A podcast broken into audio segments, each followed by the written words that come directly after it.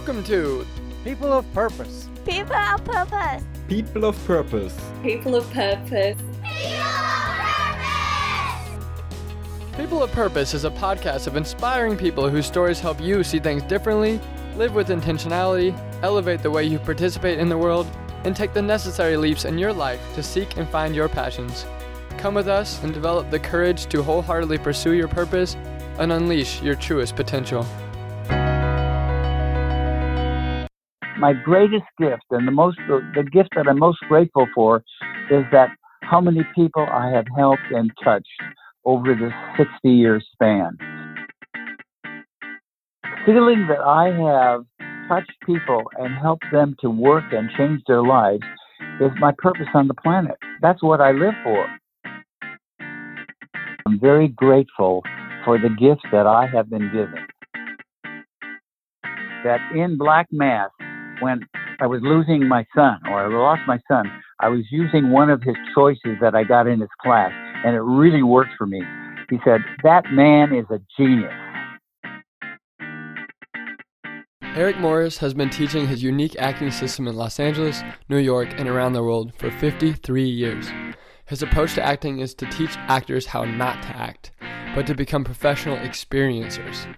While his techniques are solidly rooted in, in his system, he has gone far beyond the original precepts of the Stanislavski system.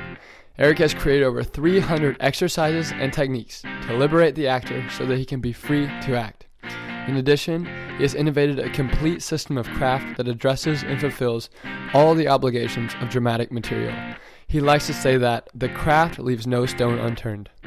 A Northwestern graduate, his acting career spans over sixty years, wherein he was able to appear in over fifty Equity plays, twenty major motion pictures, fifty network television shows, and has written seven books on acting, placing him among the most recognized acting teachers in the world. His books, including No Acting Please, Being and Doing, and Freeing the Actor, are used in hundreds of colleges, universities, and acting schools all over the world. In his most recent book, A Second Chance at Life, Morris transformed his proprietary acting method into a therapeutic tool that can free people from crippling emotional obstacles, repair their trauma, and enjoy a life of happiness and success. You can learn more about his classes at eric morris dot com and find A Second Chance at Life wherever books are sold. I feel so grateful to have had the opportunity to meet Eric Morris today. He's such an incredible person of purpose with such a rich background of purpose. It's amazing that he's eighty-seven years old. That's just incredible. He takes such good care of his health and his well-being and his psyche, um, and I just love his mindset of learning and growing every day, putting one foot in front of the other. It was just also so neat to be able to really feel his enthusiasm and zest for life that really come through um, his path of purpose. He's been on this path for sixty years. He has so much momentum behind him. He's just a force of purpose, and it's so cool to be able to listen to all of this come through in this hour-long conversation we had. I also feel incredibly blessed to have had the opportunity to just channel the energy um, that I know he carries in him from people like Johnny Depp and Jack Nicholson and Arnold Schwarzenegger, who he's done personal mentorship with, who he's had personal relationships with, and that he continues to have these relationships with. It's such a testament to his path of purpose. Um, the things I've learned from him today really resonate with me just as being someone who's a creative, who's an inner artist, who's on a path of unfolding their truest self. I'm being curious and asking questions. I just really admire all of these components of Eric Morris and everything that he does in his life. Um, I really want to take one of his acting classes one day, and it's just inspired me to ho- start a whole new path that um, isn't, it, it relates so much to my path. It is my path, um, but it's a whole new avenue on the path, a whole new medium of expressing uh, my, myself on the path that I think would be really, really cool. I'm gonna, sounds like I'm gonna get the chance to catch up with him in L A at the end of this month, um, have some coffee, see one of his classes, and it's gonna be incredible. So thank you so much for being on this journey with us, on this path of purpose, and I know that today's episode is going to inspire you. Please uh, share on our Facebook or Instagram pages at People of Purpose Podcast what it is that stood out to you today, what it is that you're going to apply to your life to be more authentic to who you are, and really free yourself up to live the life of joy and happiness um, and, and a higher consciousness that I know that you can have. Thank you so much for listening to today's episode with Eric Morris. Hello, Eric. Welcome to People of Purpose podcast. It's so good to have you today. Thank you very much. Thank you very much. I'm glad to be here. Yeah. Um, so I've gotten the chance to meet you uh, through your publication, and I was doing some research on you, and what you do is so fascinating. And I think you're the guest that has done their purpose the longest. You said six decades um, before the call. Yeah. Yeah. I, I, I've been teaching acting for sixty years. This last December was sixty years. And of course, I'm an actor, and I've done some di- directing, and I've written nine books on my process. I've created a process of acting, which I believe is the first new process in the last hundred years. It's based on Stanislavski. I was influenced by Lee Strasberg. Mm-hmm. But I've gone galaxies beyond the original precepts. Uh, but of course, you know, the foundation that I started with is Stanislavski, and I built on that, created my own system. It's really, really works. It uh, liberates actors so that they're free to not act and be experiential actors. When I say I teach a no acting class instead of an acting class, it truly is, you know. So I, I have this new book. It's called, it just came out a couple of months ago. I've been working on it for three or four years. This this particular book, which is my ninth book, and it's called A Second Chance at Life. And it really is, you know, it really is the second chance, because it's not just for actors, it's for everybody in the world. Now, how did this evolve? Well, it evolved out of my work with actors over the last six decades. The techniques and the approaches and the exercises I've created, three, four, five hundred of them, actually work for people who are not actors. It liberates them to be free to uh, experience their life and to, to seek and repair damage. We are all damaged people. We grow up in a society that is very, very punitively damaging. Even by well-meaning and loving people, we get damaged. And that damage uh, finds its way into our unconscious and relegates itself into our unconscious memory banks. And that damage keeps liberating itself into our consciousness. It actually keeps us from being happy, productive, healthy, and successful. So depending on the level of damage, you know, we're, you know, we get damaged even before birth. So it's, it's a really serious issue. And I have in this book, I have, oh, six or seven techniques that are designed to free the person from these, from, from the, from, you know, the damage that they've experienced. And, uh, the, They're, they really work. I've worked on them myself. Uh, I had an epiphany ten years ago uh, myself.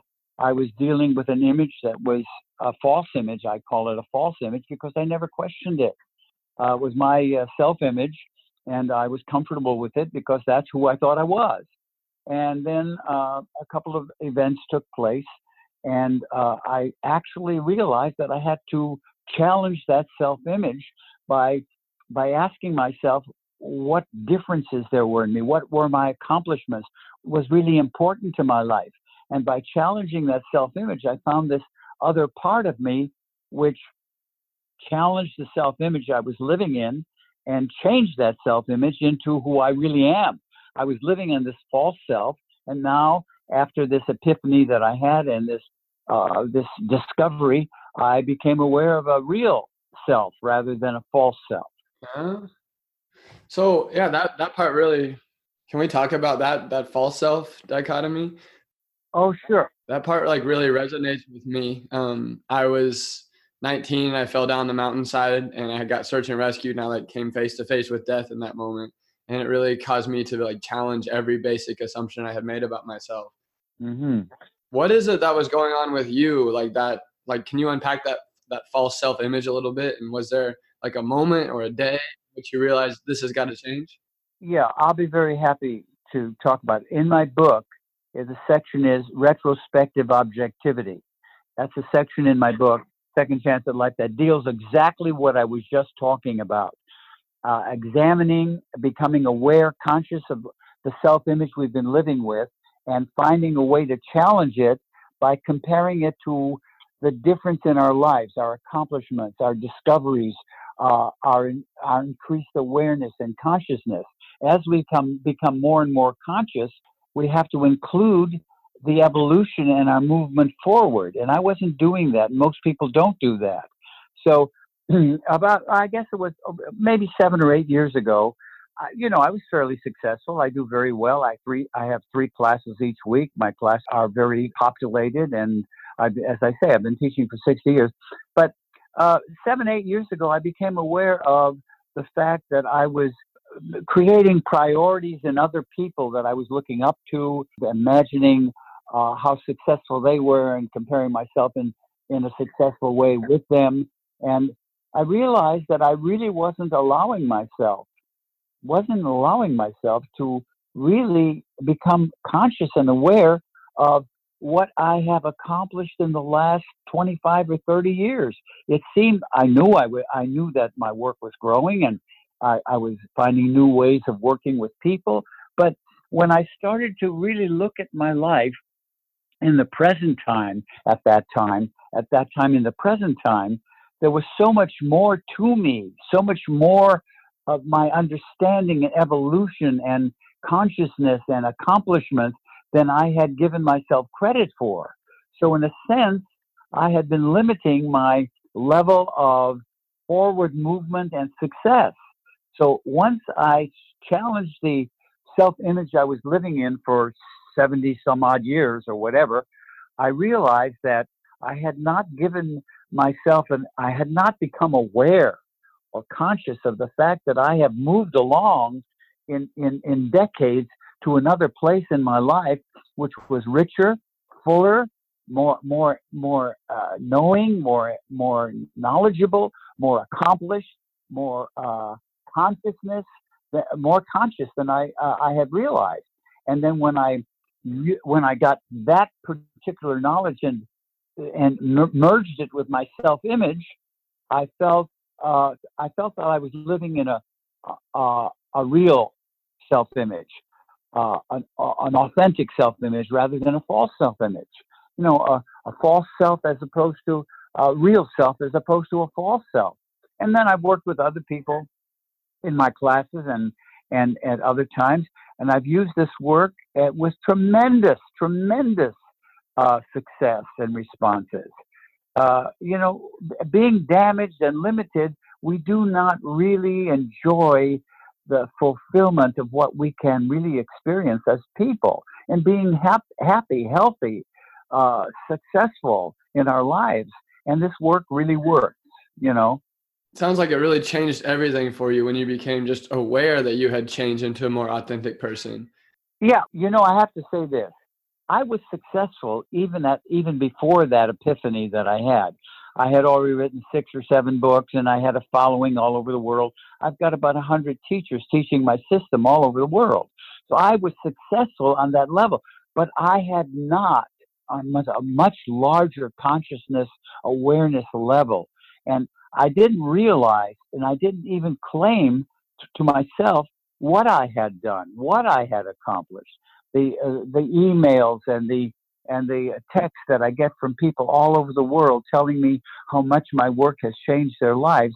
I, I, I, I don't know. I just, I just was oblivious to that in a certain, on a certain level, but I do, I do live by two credos: stay hungry and keep reaching and never get self-impressed, because the minute you get self-impressed, you're dead, you're finished. You, you, you don't make a step forward.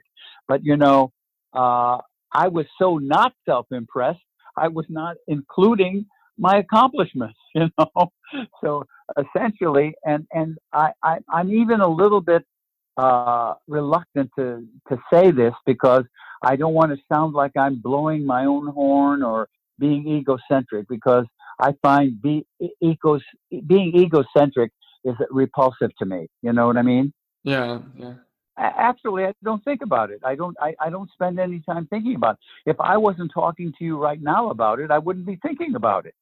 I mean, I once, once I embraced it and I challenged the self-image I was living in for seventy some odd years, I added my discoveries to that self-image. My self-image became bigger, wider, uh, more open, more conscious, more full, more real. But I don't spend a lot of time. I don't spend a lot of time Uh, congratulating myself, and so uh, I, I I'm I don't spend a lot of time, even though I know that I have had very important accomplishments. But my greatest gift my greatest gift and the most, the, the gift that I'm most grateful for is that how many people I have helped and touched over this sixty year span. Well, I've been an actor for even twelve years before that, but uh, I, I, the feeling that I have touched people and helped them to work and change their lives is my purpose on the planet. That's my purpose on the planet. That that's what I live for. You know, I never start. I never wrote a book to make money. I never started a class with the thought that I was going to make any money with it. I, I do make a good living, actually, but that was never my goal. I needed to do this. I mean, I don't want to sound like I'm I'm, I'm part of the priesthood here, but it was a calling. It was a calling right at the beginning. It was a calling for me. It was a purpose in life. I, th- this is why I'm here. This is why I do it, you know. That's awesome that you found such a good calling and you stayed so true to the path. How how has it, I'm really curious, like as a, I'm in the millennial generation, how how has things changed for you and how to get people beyond their like self-image, egocentrism in the age of social media? Because it is so on people's mind all the time, like what are others thinking about them? It's not even their own physical community. It's like, what is my brand or image of myself in the world? And it's so important for like professional development and social development. How do you get people to like not get too attached to that and not not think about that when we're bombarded with notifications around those those topics? Well, that's a great question. That's a fantastic question. I'll tell you why. Uh, I, I, I'm an actor. I've always, I will die being an actor. I've done uh, a hundred uh, uh, films, uh, comp- uh, films, television, uh, fifty professional Equity plays. I've got a, a quite a background as an actor. I stopped acting uh, probably because I got more involved in teaching and, and creating the system. But I'm going to answer your question. It's not like it used to be. I used to work till two o'clock in the morning. People would, filled with energy, would jump up on the stage. Time had changed a lot. The new generation, the new generation, the uh, computer generation, the technological generation seems to be like people are not so much more interested in training than they are coming to Hollywood and becoming movie stars or or or cracking through the business and being successful. In my time, over at least forty, fifty of those years, maybe thirty, forty, I can't, I, I can't quantify actually. We were of a different generation. We were committed to training and becoming artists and craftspeople. That is not so important. You know, I used to have thirty people in the class. I've got fifteen people in the class now, sixteen people in the class now. I don't advertise. It's all word of mouth. I feel uh, that's plenty of people to work with. But do you know they used to stand out in front of the door waiting to get in? They couldn't wait to get on that stage and work with the work. Not anymore. Now, the whole concept. You attribute that to some um, lack of desirability to want to like really work on yourself. Like most people want to just like come and think that they're already set up for the success and they just need to like tap into the system. They don't want to like do the inner work required. Or what is it that you're saying is different about this? That that's exactly the, the truth. Uh, the present, the present generation, with some exceptions, I must, I must credit the exceptions. There are still people who want to be artists and craftspeople, and acting and living and being evolved and growing is very important to them. But it's, it's an exception rather than a rule. Wow! People, noses are in their cell phones. They're, they're sending their auditions in on, on, on tape. Uh, to get jobs. They get off of a plane and, and they, if they get a Screen Actors Guild card, they're, they consider themselves professionals without any training. I'm eighty-seven years old and I'm still in training. I have a ninety-five-year-old P, uh, M D psychiatrist that I go to every Friday for my own therapy, for my own growth. I'm still growing. I'm still in training. I'm still evolving. I'm still using this work on a daily basis. I'm, and, and I have people who work with me who have the same kind of credo and in, in, involvement, but it's not like it used to be. It's not. That's incredible that you're eighty-seven years old and you have this much enthusiasm and passion and zest for life. What is it that you're working on right now that, that you want to, that you're training for like next week or this moment? Like what is, where are you at right now in your development? My classes are ongoing. I have people who've been with me three years, five years, ten years, fifteen, twenty years. And these people with me are not professional students. They work in the industry. They do films. They do television. I work with a lot of working professional actors who are very successful. But I also work with big beginners who are on the journey to uh, to learn, et cetera. But I, I'm moving into, I'm glad you asked that question. You're very good, you know. You're right to the point. I like what the questions you're asking me are so provocative. I'm moving. You're right to the point. I'm I'm very I'm very interested in moving into another hemisphere. Not giving up the hemisphere I'm in at all. Mm-hmm. But I want to start I want to start reaching people who are not actors, because this work is so importantly impacting on repairing the damage and creating a whole new life. This book, Second Chance at Life, really is a second chance at life. If it's not a reading book, it's a reading and a working book. If you don't do the work, uh, th- then it doesn't work. The man, the psychiatrist, uh, Ange LeBue, who wrote the foreword to my book, uh, worked with me for, for five years in my classes. He was pursuing acting as well as being an M D psychiatrist. And he is, he had, he has a, uh, a, a credentials, uh, arm long. He said one thing in the introduction: you can't just read this book. You have to do the work if you want the results. And that's true. And it works. And that's where I'm, I'm ultimately I'm thinking of starting. And I'm glad you asked the question. Uh, this would have never come up if you didn't ask the question. I think I'm thinking of starting one or two day seminars, Second Chance at Life seminars, dealing with not only actors, but with people who are not actors in all walks of life. Because this work works. And so I'm thinking that in the near future, if it's possible and it works out, that I will start some uh, classes, uh, some workshops, weekend workshops, one day or two day workshops, Second Chance at Life uh, workshops uh, d- with me uh, doing, uh, teaching uh, them how to do the repairing the damage and the, uh, uh, the uh, dealing with the uh, self-image, a retrospective objectivity, second chance and second chance encounters, uh, and also a subpersonality work, which is a mega tool. It's a mega approach for helping people to find out who's running and ruling their lives. Uh, th- th- th- this work is bottomless. It's it's endless. It's it has no end to it. It just keeps on going and going. You know?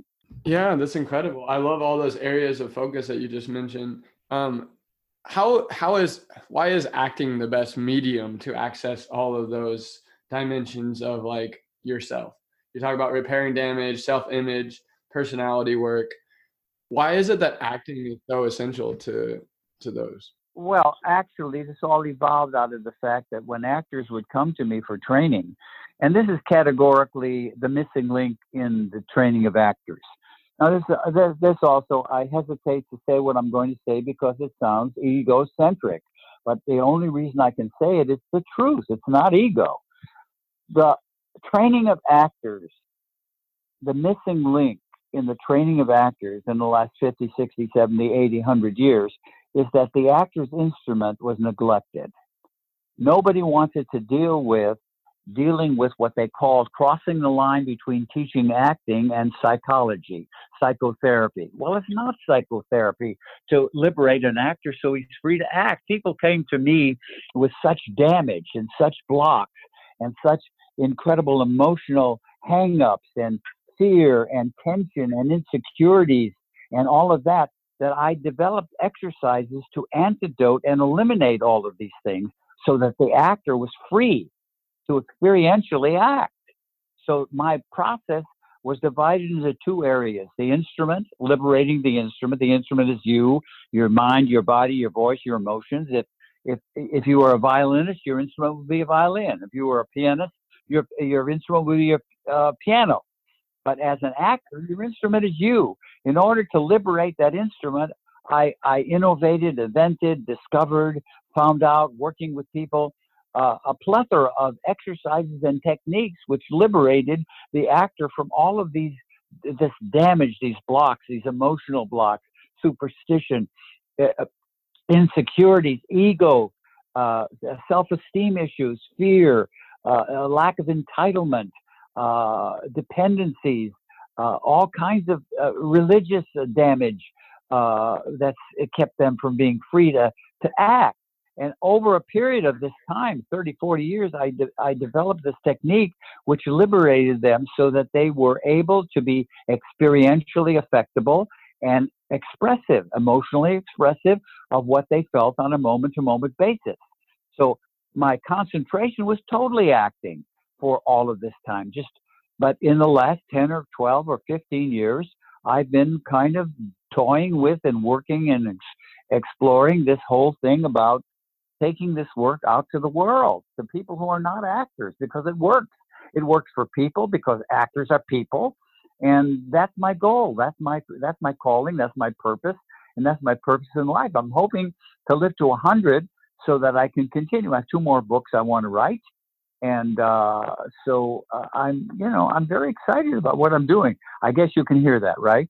I can hear that. It's super clear. And I love it. I love it. It's so rare to meet people that are so like, fulfilled in their like mission they're on every day. And you, especially someone of your age, it's very hard for me to like um put myself in your shoes, just because you're like, you've lived three and a half times more lives than me, but I can see you build momentum every year, and like it makes sense that you are living at such a like high level of enthusiasm, um especially if you can keep like your health intact and all that. Like you have so much So much to move forward into. It's like you, you're like propelled like by all this years of momentum, and it's, it's got to be exciting to feel like that.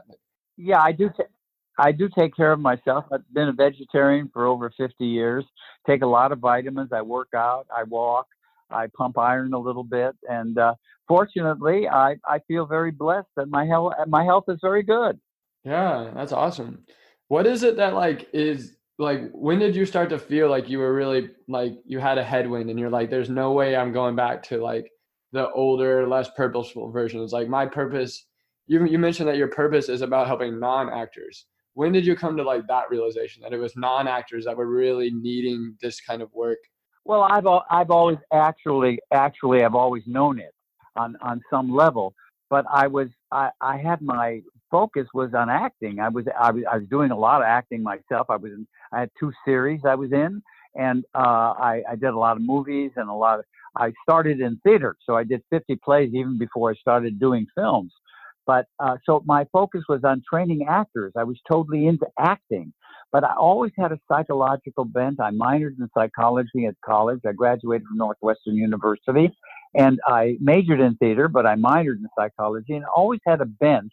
And I've always been in and out of psychotherapy myself. So I always knew, always, always, maybe thirty, forty years ago, I knew that this work had an impact on people. And these, these, the people I was dealing with were people who were pursuing an acting career. So that was my focus. But as time went on, I could see that even people who stopped acting, who gave it up to pursue other other involvements and other other careers, would get back to me and tell me that the work that they did in my class absolutely helped them to forge a new career and function in life because of the basis founda- basic foundation that that they got from studying acting in my classes. So I really knew this for a very long time, but it's only in the, I don't know, the last, well, it took me three and a half years to write the book. And so before that, I was thinking about writing it for another six or seven or eight years. So uh, I've been into thinking about putting this out for at least a decade. Why did it take you so long to put out this book? Well, as I said, you know, your questions are wonderful. Uh, I, I was really focused on being an acting teacher and an actor and a director. You know, I was that. That's my. That's my. That's my field. You know, on my uh, on my uh, tombstone, it's going to say, Eric Morris, here lies an actor. You know, I mean, that's that, that's what I am. You know, and so I think I was focused on that for my entire life, knowing all the time that this work that has evolved and that I innovated and somewhat invented areas. I knew it was, I knew it had to be used for people who are not actors, you know. As a matter of fact, two of my ex-students have created businesses where they're working with C E Os of big corporations and teaching them and working with this work so that they can deal with the media, interviews and board meetings, et cetera. So they have very successful businesses using my work, de- dealing with uh, the cor- corporate, uh, the corporate uh, world, you know, C E Os and people who work in corporations. They train them how to deal with the media in terms of behavior and expression using my techniques, you know. So I'm very, I'm very happy about that. That's been going on for twenty years, you know. So, uh, is there any exercise we could do right now that would kind of get at, like, show people one of those techniques? It's hard to t- do and tell. I do. I start all my classes uh, with an exercise I call personal inventory. It starts by saying, how, how do I feel? And you come up with an answer. How do I feel? I'm looking out of the window. I see the trees. I'm feeling, I'm feeling a little bit uh, preoccupied talking to you. I feel, how do I feel? I feel, I feel excited. I feel very excited talking to you. How do I feel? Um, um, um, my mouth is a little dry because I'm talking a lot. How do I feel? See, by doing a personal inventory, you get in touch with what's going on on a moment-to-moment basis. Most people are unaware of their moment-to-moment life. Personal inventory starts out with finding out where you are in the moment. And for actors, it gives them a basis for what they have to do to deal with where they are so that they can get ready to act. But for people who are not actors, it's like, it's a, that's, it's a wonderful technique, but the real technique, I'm going to get to how you repair the damage. I think that's what you want to hear. All right. Repairing the damage. This is one of the techniques. You go back in time and you do a thing called experience hunting. You go back in your life. I'm seven years old, I'm eight years old, I'm nine years old, I'm ten years old, and you recall and you try to bring up through your memory uh, damaging exp- experiences you had that have damaged you, where you were put down by your father, your mother, et cetera, and so forth. Uh, an example I use in the book, I'll give you that example. A little boy is in, in, in the garage, uh, his father's workshop, and he's building a birdhouse. Uh, because he has to uh, present that birdhouse as uh, something he brings to his Boy Scout troop. It's uh, something they're all doing. They're they're making, they're creating something, uh, an assignment in their Boy Scout troop. So he's building a birdhouse, and he's using his father's tools. Father walks in and sees what he's doing, and he, he looks at him and says, "What are you doing, Johnny? What are you? That's awful. That's terrible.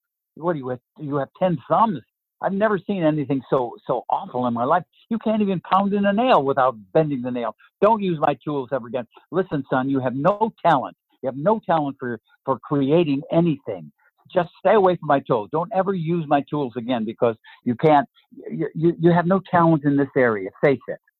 Now that's an experience that really happened, which has really started me out on this uh, repairing the damage process. So. This happened maybe, oh, I don't know, thirty, thirty-five years ago at a weekend jamboree seminar in Lake Arrowhead. So off the top of my head, I said to Johnny, we'll call him Johnny. I said, uh, he, he, he was crying the blues. He said, you know, from that experience on, I never picked up a screwdriver, a hammer, or a saw again. I, I, have, I, I can't even screw in a screw to put something together that comes in the mail. I'm, I'm totally... Uh, inept. That damaged him so much, and it damaged his ego and damaged his security. I said, Johnny, let's try something. I want you to go back to that experience, but this time I want you to change the ingredients of the experience and the outcome. But I want you to make the ingredients of the experience positive, like doing a believability, doing a fantasy. Your father walks in and he says to you, "Oh, what are you doing, Johnny? Well, oh, you're doing that as a assignment, uh, a project for your Boy Scout troop? Here, let me let me look at it. Yeah. Hey, did you design this yourself? It's pretty good. Uh, I see that's got two, three levels. Uh, have you thought about uh, the color you're going to paint? Listen, let me let me help you uh, uh, find the color for this. Actually, it's very inventive. Where did you get the architectural thing? Uh, and Johnny says, Popular Mechanics. You know, I say, oh, great, great, that's good. And he goes on praising Johnny about what he did, and they decide to paint it red to attract the birds. So the father gets some red paint, and they repaint the thing together. And at the end of the uh, uh, pro- uh, uh, changing the outcome and the ingredients of the thing, the father hugs Johnny. And uh, I asked him, I said, well, okay, you said, you said this one time. This experience is buried deep into your unconscious. So one time is not going to reprogram the unconscious for sure. You have to repeat this many, many, many times, continuing to change the ingredients to a positive and adding to it each time you do it. And the outcome as a positive outcome. So Johnny did it about seven or eight times in front of a group of people. And at the, t- at the end of seven or eight times, which is only the beginning, it should be more than that, I said, how do you feel about the experience now? He says, well, you know, I feel a little bit different, actually. I feel a little bit more, uh, a little bit more understanding of my father, a little bit more accepting of him than I did. I was angry at him all of these years. I've been very angry at him for being so, so, so cruel and critical of me. But after doing it seven or eight times, I'm kind of I'm kind of looking at him differently, but I still feel hurt by it. And so I said, you have to do it fifty times, one hundred times, sixty times. I don't know about one hundred times, but each time you do it, what you're going to be doing is you're going to be re- reprogramming the unconscious. You're going to take, you see, the unconscious is is, is, is a storehouse. It's not evaluative. It's not analytical. It has no judgment. It just stores the experiences in what we call unconscious memory banks. So those memory banks have to be reprogrammed. At the very least, if it doesn't actually completely repair the damage, it certainly makes the person feel a lot more positive about a negative experience. And that's been my my experience working with people. And in some cases, it completely changes the experience to a positive one, and then eliminate eliminates it from uh, liberating it, liberating itself into your conscious life. And when it liberates itself into your conscious life, it inhibits you from having trust in yourself, not only in that area, but in a lot of areas. Johnny uh, couldn't use a screwdriver or do anything, but how many other areas that his father damaged by putting him down, saying you don't have any talent for this, uh, son. You know, it probably it lapped over into a lot of other areas too. Oh yeah, it becomes like a like a toxic root that starts to like sprout its own weeds from it, and you got to go right on. Boy, you're bright. Boy, you are so bright. I'm not just blowing smoke at you. That's very bright. Exactly. It becomes toxic for a lot of other areas. You hit the nail right on the head, and it really works. I learned I learned about that topic pretty in depth. I did a ten-day meditation course where we were in silence and doing the exercises and listening to these talks every night. It was a Vipassana meditation. I did it in Thailand, and it's basically direct from, it's like a direct meditation practice from like the Buddha himself. And uh, that's like one of the core things that they teach is like, you got to face those discomforts, and you got to look into them and get to subtler and subtler understandings and layers of them, and then you can cut them out. You like erase them because, yeah, they, they cause you to reprogram. It, it it creates like this program inside you that's not actually what you believe about yourself, but what others tell you to believe about yourself. And when you cut that out, be more authentic. Like exactly, exactly. Yeah, that's incredible. When you read, if you read my book, when you read my book, uh, I will read your book. Like this is amazing. I love these concepts. I, I will. I will tell you, there are fifteen or twenty case histories in there that are real, that are people that I've worked with. They're they're not made up stories. I think there's only two or three uh, uh, created uh, uh, examples, but the rest are all real people. I've changed their names. real people dealing with these demons, dealing with this these this this damage. Uh, uh, it's incredible. In the book, they, they're real people, real uh, dealing with stuff. And I have a section in the in the last part of the book how to deal with P T S D, post-traumatic uh, stress uh, disorder, and and other, other things like that. The last section of the book, I, I give a, a lot of examples of how.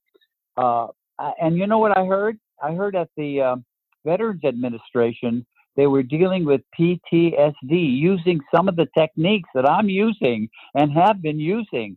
I, I just happened to stumble on it. They're using this, exactly the same stuff that I'm using, you know? So I, I was very, I was, I was very pleased about that.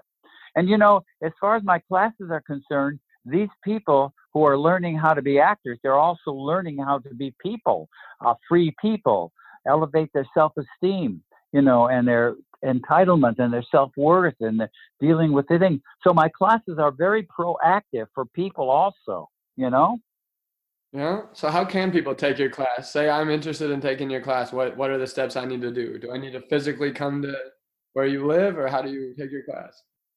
No, well, I have a, I have a, I have a studio theater on Wilshire in Los Angeles on the Miracle Mile, and I have three classes each week. My classes are four, five, six hours in length, and I work everybody in class. And uh, the first uh, audit is complimentary. You can come and watch what I'm doing for free, and if it resonates with what you uh, see and you think it can be helpful for you, uh, helpful to you, you just uh, join the class. It's uh, It's an ongoing class. There are no contracts. It's month to month. And you want me to give you my telephone number? If you're comfortable with that being shared on the podcast. Absolutely. It's three two three, four six six, nine two five zero. That's my uh, number for my theater. And my uh, email is eric morris nineteen at s b c global dot net. Sam Boy Candy, s b c global dot net. Eric Morris, the number nineteen at s b c global dot net, and they can reach me in both in both places. And uh, uh, my my wife does Skype with everybody uh, all over the world. She works with people and actors all over the world on Skype, and she's been with me teaching for thirty years. And so there's a lot available, and we do weekend workshops, and we do jamborees, and we do intensives. We do a lot of stuff.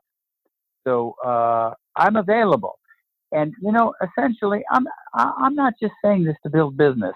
I'm happy as long as I can pay my bills. I, I, I'm not, I've never been on a paper chase. Money to me is something you, you, you, you use utilitarianly to pay your bills. I don't I, I, I don't live an opulent life. I, I, I don't have a, a material desire. I have some nice things, you know, of course. In eighty-seven years, I've I've, I've uh, acquired some things, you know, but uh, mostly I'm into art. I I've been collecting art for fifty years, you know, uh, and I'm I, I go to museums, and I'm actually have the, have the soul and the heart of an artist. Really, I can't paint, I can't draw a straight line, but I can certainly appreciate art, you know. Yeah, I think I have a lot of overlap with your interests, and it seems like one thing you're really after are like impactful experiences, both as a student of life and as a teacher and inspirational figure for others to come into their fullest self. Um, yeah, absolutely, and I provide an audit to my class, so they don't have to make any commitments unless it's something they feel resonates with what they need or want. I don't tie anybody up. And it's on a month-to-month basis. You come and go as you as you please. And I got to tell you something. I have people who've been with me years and years and years. And I've got about, I say, eighty-five, ninety people teaching my system exclusively all over all over the world. I have a following in Australia and in Turkey and Argentina and Germany. I have a following all over the world. Oh, I have a teacher in Paris. So I would like to say this. So yeah, like if people are living in other countries, like what is the name of your teaching that they could be able to find in their business? The Eric Morris System. Okay. And then sorry, you said that you had something else you wanted to say? Yeah, I want to say this. I appreciate the opportunity to have shared this with you. And I want to tell you, I'm very grateful for the gift that I have been given.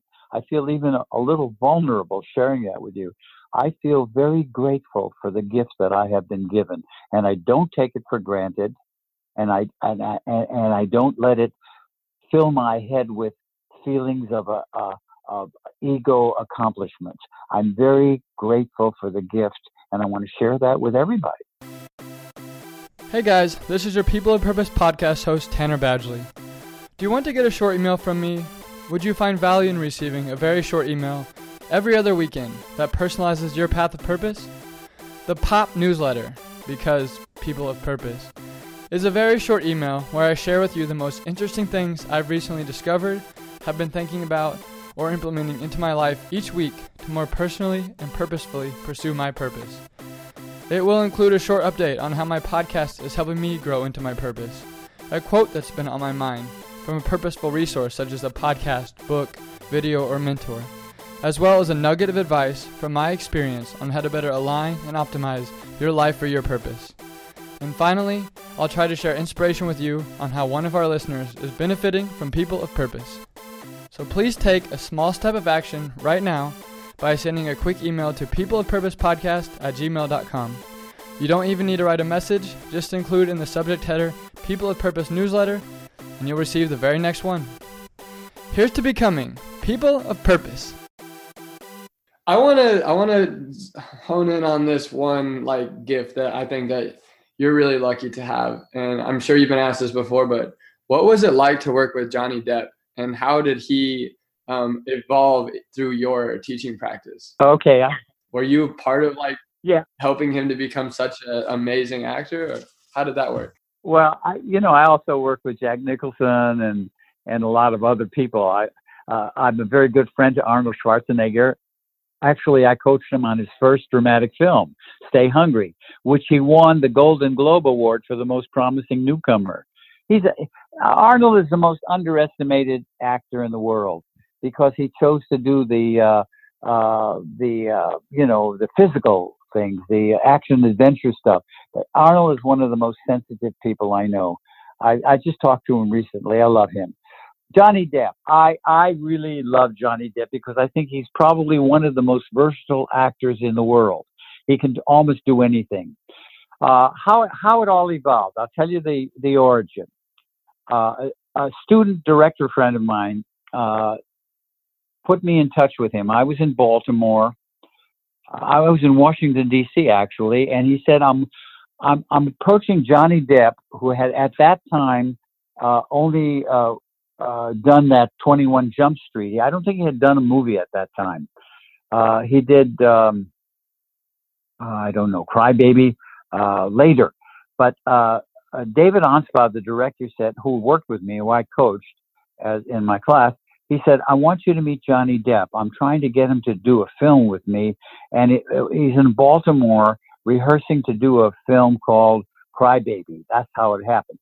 I spent four days in a hotel room in Baltimore working with him on that uh, film and other things. And I was so impressed with his involvement and his seriousness and, and his commitment to it uh, that that's where my relationship with him started, that four days. Then uh, time went by, and he uh, started doing uh, Edward Scissorhands. And he came to my house, and he took a private session with me at that time, but then his director, the director, uh, didn't want him working with a coach, so uh, he cut that uh, relationship off. But, you know, he uses my work. Just recently, uh, one of my students was on a SAG committee, and she saw Ma- uh, Black Mass and another movie, and she approached him, and she said, "Oh, I have a greetings uh, for you from Eric Morris." And he said, "Eric Morris? Do you know Eric Morris? Oh, my God." Uh, she said, "Yes, I work with him. I'm in his class." He said, "Well, you got to tell him that in Black Mass, when I was losing my son or I lost my son, I was using one of his choices that I got in his class, and it really worked for me." He said, "That man is a genius." So that's uh, that, that quote. That's quote. I didn't hear it. That's what uh, my student, Suzanne uh, Berman, told me, and uh, that's the truth. So he does use my work, and he said he was using uh, external for uh, those uh, pirate movies. He was doing a uh, uh, an external of uh, uh, one of the Rolling Stone guys, uh, uh, Richards, uh, as a uh, basis for his character, Keith Richards. He was getting a sense of Keith. What do you mean by using external? I don't, I'm not familiar with the lingo of your industry. What does that mean? Well, okay, extra, external is one of my thirty, thirty-one choice approaches. An external is, is working to get a sense of an animal, a person, an inanimate, or an insect. And it's an actual scientific approach by studying the animal and breaking it down in body, uh, part, in body parts, leading centers, se- secondary centers, centers of weight and balance, rhythm, tempo. And by doing that, you inhabit the the actual uh, sense of the animal, let's say. Then you translate it into human behavior, and the sense of that animal pr- propels you into behavior to fulfill the character elements of a piece of material. Now, in Johnny Depp's case, he was working to get a sense of a person, Keith Richards, and that was the spine of his character in all of those pirate movies that he did. Wow, I never knew that. That's directly related to my system, you know? The external system. I, I spent quite a couple of chapters on that in my book. So I think he, pro- I think he profited from uh, wor- using my work, reading my books, and working with me. But I got to tell you, I didn't spend a lot of time with him. But whatever time I spent with him, he's using the work, and I, I respect him to the stratosphere because I think he's probably probably one of the most versatile actors I've ever worked with. Not to discount. Uh, Nicholson or any of the other people, uh, Aaron Eckhart or or Arnold Schwarzenegger, or I have a whole list of people you wouldn't know as movie stars, but they work in the industry consistently and they're successful, you know. So I I, I guess I, I yeah Johnny Johnny I respect him to the to the stratosphere. He's a very talented, very talented man, and Jack is too. I talk I talk to Jack. Uh, Uh, at least uh, once every two or three months. We have a long half-hour conversation on the telephone. And uh, I, I have... Wow. Is there like a purpose for the conversation? They reach out to you, say they're looking for an issue. Like, how does someone so busy and successful with so many connections choose to spend time with you? No, we we don't talk about, about process when I talk to Jack. We talk about our lives and people and, and, and our health and what we're doing and uh, the old good old days. And you know, Jack wrote the foreword to No Acting Please. Yeah, you know, my first book, and uh, so we talk about uh, uh, a walk down memory lane. You know, uh, we don't talk about the work. You know. But he he also uses the work. We studied together with when we were. I met him in, when we were in a class with Martin Landau. We were both students of his, and that's where I met Jack. And when Marty went to Europe to do Cleopatra, Jack came and studied with me because uh, Marty encouraged me to start a class, and Jack was one of my first students, you know. And uh, Ed was a contemporary. I I never considered Jack a student, you know. We were we were in training together, so it was like we were working together. But uh, I love Jack. Jack, uh, you know, I told I told Jack, you know, I I always really had real strong feelings for Jack because he was always good to me, and uh, he used to come over and have meals in my house when we were both young, starving actors, you know, and so it, we go back a long way, and. Uh, I truly love the man. He's a good man. He's really a good man. He's been helpful to a lot of people. You know, I was once talking to him. I said, you know, I I understand that, that you gave a, a lot of money to this charity. I read it in uh, one of the magazines. And you know what he said to me? He said, Eric, you got to give some of it back, man. You got to give some of it back. And I thought, I, you know, I was so touched by that, that statement, you know, what he said. It's right. You got to give some of it back. And you know what I'm doing? I'm giving some of it, a lot of it back. What's the key to, A, like choosing who to really like uh, cultivate wonderful relationships with? And then also like, how do you create longevity in these relationships? And this is back to the whole like millennial wondering thing of, we have a lot of connections with a lot of people that are all kind of staying at superficial levels. It's very transitory now. Like the world is more open of a place, so you can move continents or move cities like real easily compared to maybe fifty years ago. What are some of your principles or credos, mottos for how you develop such rich relationships? I don't ever think of cultivating a relationship. Once it happens, once I get involved in the collaboration of the work with somebody, a relationship forms, uh, a give and take relationship forms, because we're collaborating in, in a creative in a creative framework, in a creative hemisphere with creative tools. We become uh, connected through that. So I don't I don't set out to create relationships. They form. The relationships form. As I said, even though this new generation doesn't seem to be committed to the cre- creative process, craftsmanship, artistry, et cetera, there are exceptions, and those are the exceptions that uh, appear, that that that are interested in my work and that the work appeals to. Those are the exceptions, the people that say, hey, this is a journey of a lifetime. This is a creative process. I'm in training for life.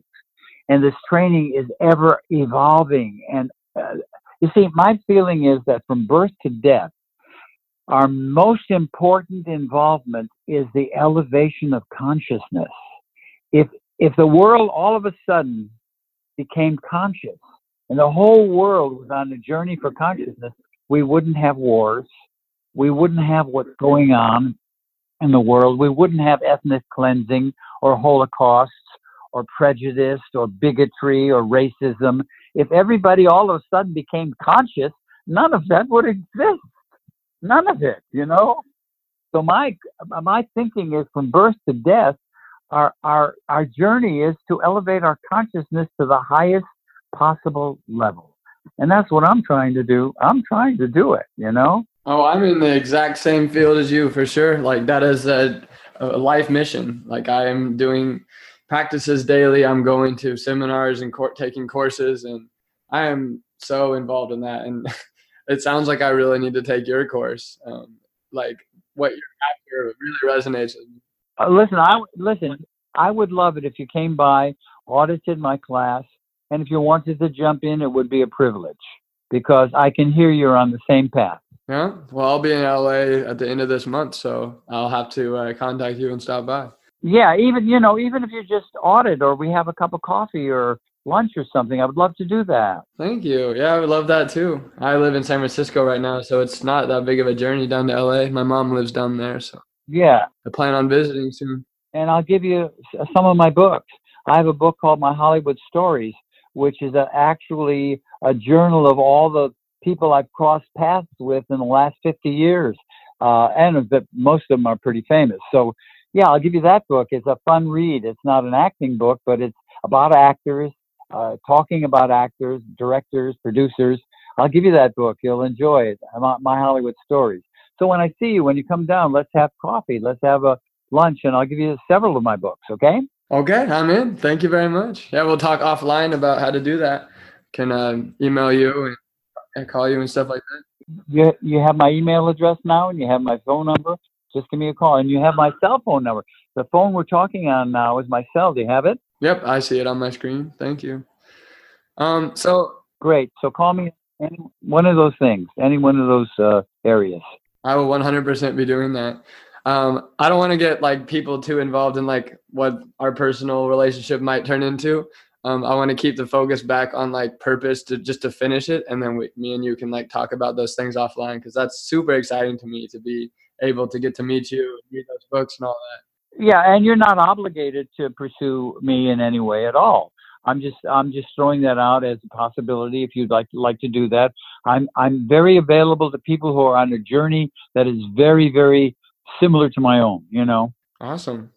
Well, let's talk about that to finish off this podcast recording, and then we can obviously learn more about each other, um, either afterwards or another day, or definitely at the end of this month when I come to L A. For sure.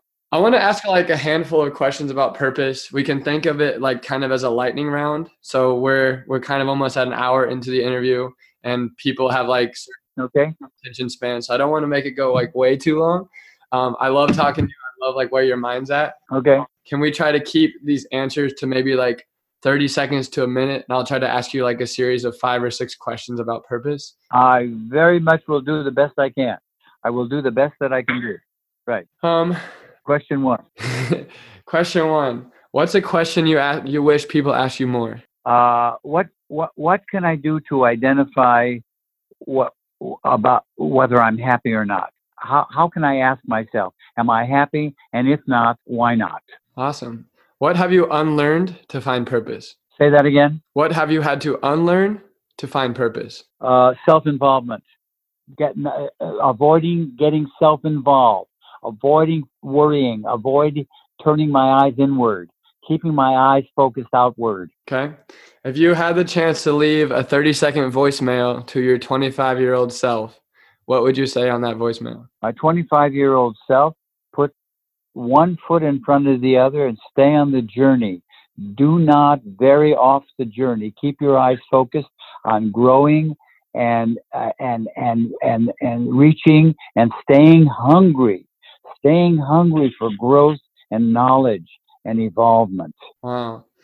And then what's something people don't know about you that would surprise them? Uh, that's a good one. Uh, I have, uh, I, I'm absolutely the most, cur- one of the most curious people I know. I'm curious about everything. I'm curious about everything. I used to drive my teachers crazy in school. I used to say, well, well why is that? Why do you want to know that? Because I, I just, I'm curious. I'm curious about everything. I'm curious about rocket science. I'm curious about medicine. I'm curious about uh, uh, uh, self-help. I'm curious about everything. I'm curious about art. I'm curious about music. I'm curious about automobiles. I, I love sports cars. I, I, I, in my life, I've had a couple of Porsches. I, I used to want to be a race car driver, but I gave that up. I, I had four motorcycles at one time, not all at once, one at a time. I'm curious about everything. To I guess to some people it would be too curious to a fault. What's a t- what's the greatest risk you feel you've had to take to come into your purpose? Uh, the greatest risk I had to take to come into my purpose. When I stopped pursuing an acting career because my involvement in teaching and in dealing with the training of people became more important to me than being an actor. I think that was the, that was the greatest risk. You know, Jack Nicholson said this to me, and I'll quote it, and it's not, it's the absolute truth. We were on the telephone once. He says, you know, Eric, you're every bit as good an actor as I am. I got the shot, and you didn't. He said that to me verbatim. And so, you know, maybe I would have gotten the shot if I would have stayed with it. But I, I don't I don't regret that. I don't regret that for a moment. That was a choice I made. And it was a it was a, it was a, an enormous risk. You know what I'm saying? It was an enormous risk, what I'm saying. So uh, everything I've said on this interview is all true. I have not I made up anything. I've I've not exaggerated a thing, you know. Yeah, certainly. And like it really matches what you were saying at the top of the episode about how you're trying to go beyond your ego.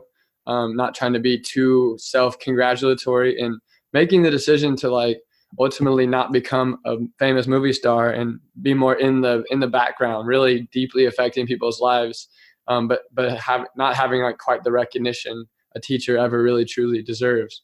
Um, I think like that's that's a really big testament to purpose coming first, and I really admire that in you. Thank you so much for the opportunity to share this with you. Thank you.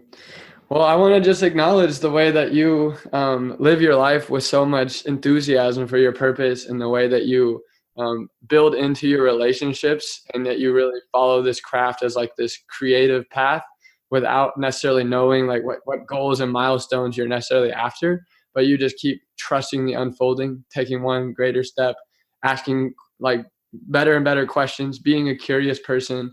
Um, it's just such like, it sounds like such an invigorating way to be living. And I really want to model a lot of my, my adulthood after that. So thank you for inspiring me.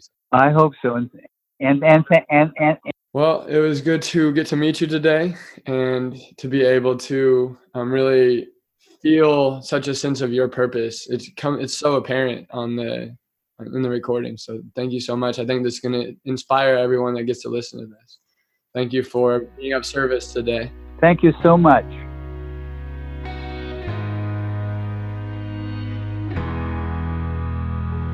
So what actionable step are you going to take next? Do you have a lingering question or something you want help working through? Do you need support in doing what it's going to take to live your purpose? People of Purpose is here for you. Subscribe to the podcast and soak in the stories and words of our wonderful guests. Do you have any friends that might enjoy this episode or the podcast? Bring them on board as a podcast subscriber. If you want to actually see the guests behind the voices, as well as the purposeful people and communities I'm a part of around the world, follow the podcasting journey on Instagram at People of Purpose Podcast. You can connect with our purpose-seeking community on Facebook at People of Purpose by liking and following our page. Know the minute each new episode is published, hear first about upcoming People of Purpose opportunities, and receive regular tidbits of inspiration and media I'm purposely perusing, pursuing, and pondering. It's simply a regular dose of goodness, intentionally filtered by me, to nourish your personal path of purpose. For the ultimate engagement, join our intentional group, Purpose Seekers, from the Facebook page. Join in longer-form discussions, link up with accountability partners, and share in opportunities and challenges to better know and grow in your purpose. Send me a direct message on either Facebook or Instagram if you want to talk privately and receive personalized guidance on how to raise your sails and right your ship. Come forth with your biggest dreams and aspirations, and I will do my best to connect you with the necessary resources and mentors from my network to start your trek along your personal path of purpose. Cheers, and here's to becoming